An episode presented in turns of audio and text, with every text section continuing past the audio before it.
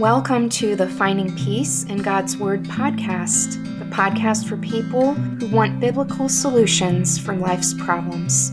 I'm your host, Sarah Geringer, Christian author, speaker, artist, and creative coach. I'm excited to share my insights, struggles, hopes, and victories in Christ with you on this podcast. How to celebrate life after summer's harvest.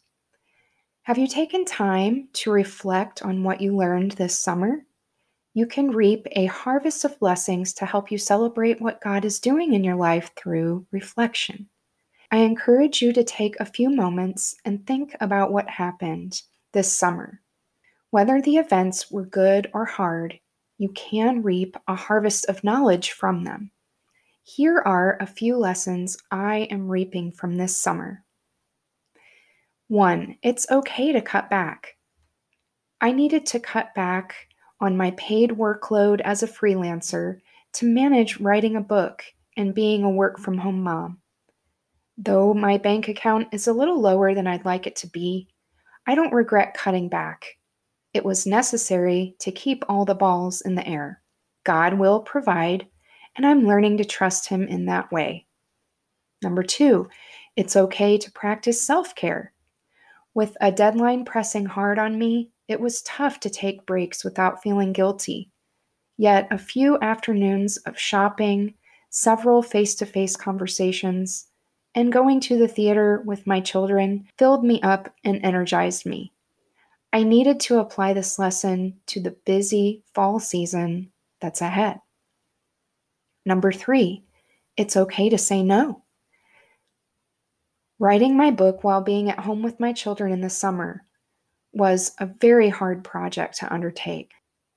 Some seasons are better for heavier loads, but summer isn't one of them for me, at least while my children are at home.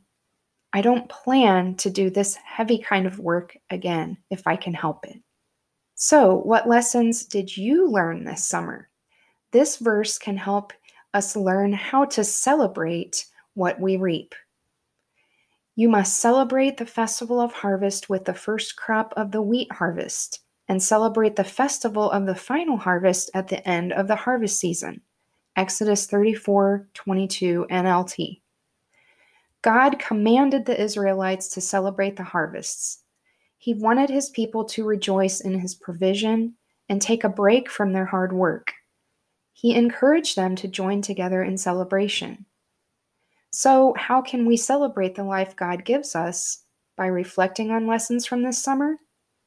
We can do so by turning what we've learned into prayers of praise and thanksgiving. Here are my examples for you, which correlate with the lessons I just told you about. Number one, I praise you, Lord, because you are infinite. Nothing is too hard or too complicated for you. In your wisdom, you made me finite. You gave me limitations on my time, energy, and abilities, so I would depend on you. I celebrate the fact that I can trust you. Number two, I praise you, Lord, for your love for me. You care for my heart, mind, body, and soul. You want me to do the same because you value me so highly. I celebrate the fact that I am precious to you. Number three, I praise you, Lord, that you establish seasons of my life seasons of busy times and seasons of rest, rhythms of work, play, and relaxation. Teach me not to overdo any of those areas or value any of them less than you do. I celebrate the fact that you ordain each season of my life. I encourage you to write down the lessons you learned this summer. After reflecting, turn them into prayers of praise. God loves hearing your praise. He loves it when you reflect on His goodness to you, then celebrate it. You will reap a harvest of blessings when you look over your summer of harvest of lessons and turn them into praise.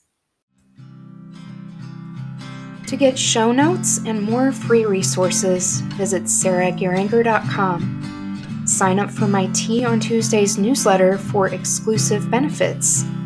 Also, you can send me prayer requests and join my rewards program for donors.